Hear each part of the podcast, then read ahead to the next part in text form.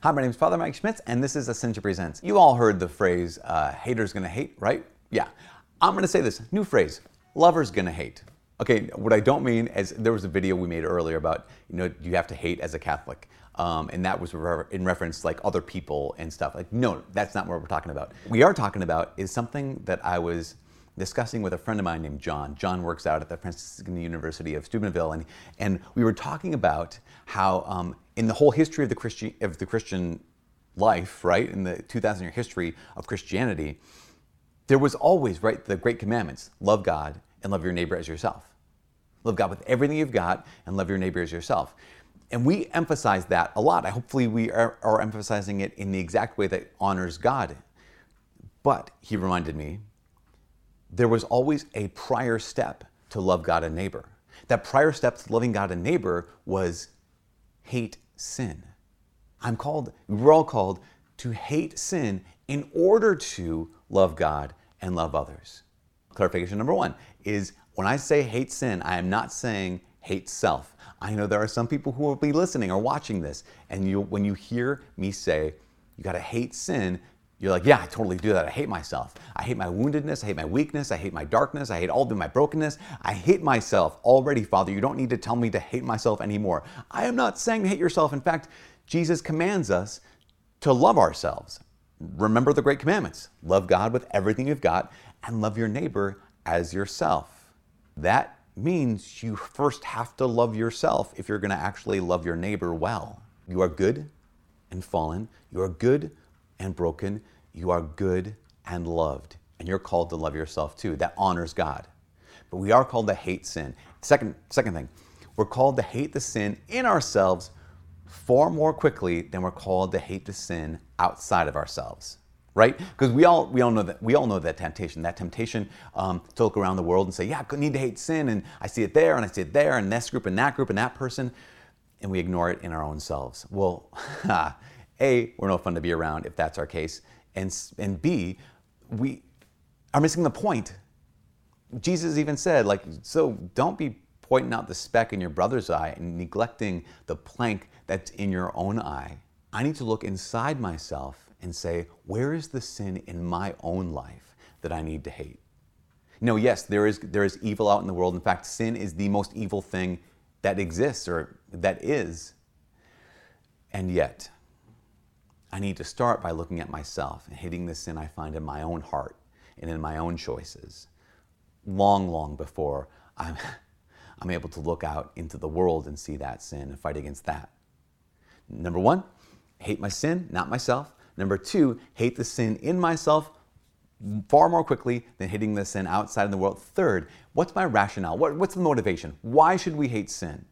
You know, I think that in our postmodern world, a lot of us, if you do hate sin, we hate it because, well, it holds me back from being the best version of myself, or because it wrecks relationships, because sin destroys lives, and it truly does do those things. But the primary reason for us to hate sin is not because it holds us back from being the best version of ourselves. It's not even because it hurts other people, although those are real. The primary reason to hate sin is because every sin is an offense to God. Now, that might sound strange to our postmodern ears, but the worst part about sin is that every sin is an offense to an all good, all holy, all loving God. And that's the reason why we're called to hate sin. Yes, it also holds us back. But even think about this why do I want to be the best version of myself? Why do I want to have healthy relationships? Well, a lot of times I want to be the best version of myself because it's it, me. I care about me. Why do I want to have good, healthy relationships? Because the healthy relationships are great and they make me feel good. And it's about me again. A lot of times our vision of sin is so self referential. Our vision of following Jesus is so self referential as opposed to being God referential. Like, I want to be the best version of myself. Why?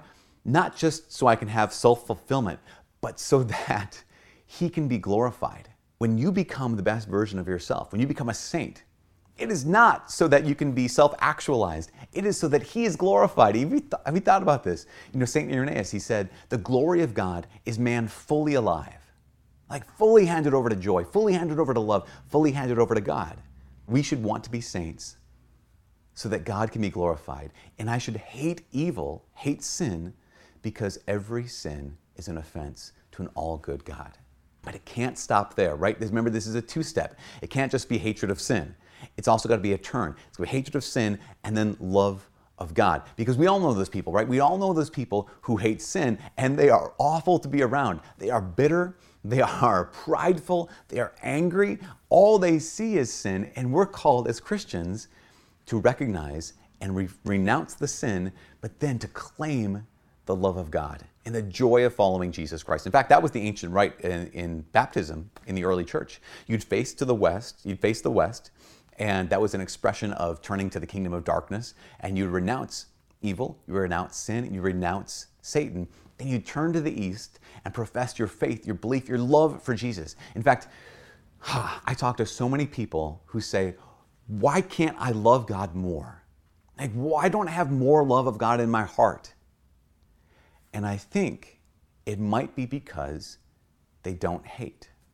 If I don't hate my sin, if I don't hate sin, if instead I've compromised with it, if instead I've kind of, you know, I go to confession and say, well, Father, here's what I'm working on. You know, I'm working on this. I, am working on being more generous. I'm working on being more patient.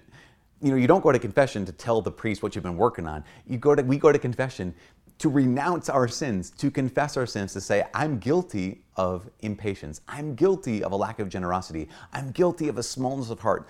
We confess what we're guilty of and we renounce our sins.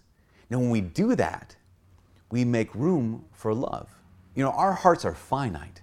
Our desires are shaped by what we have in our lives. And if I've compromised with sin and I have sin in my life, and those things that just, you know, crowd out love, well, of course I can't love God with everything I've got because I've made a compromise with sin. My invitation for all of us is when the next time you go to confession, the next time you go to confession, is First, be a hater so you can be a lover. Is to actually, I'm renouncing my sins. I'm saying these are the things that I absolutely hate so that I can grab on to this God who is grabbing onto you right now. So I can actually love God more and love my neighbor more. Here's the paradox the more you hate sin, the more you'll be able to love God and other people, even in their sins. Be a hater and love God and love people. From all of us here at Ascension Presents, my name is Father Mike. God bless.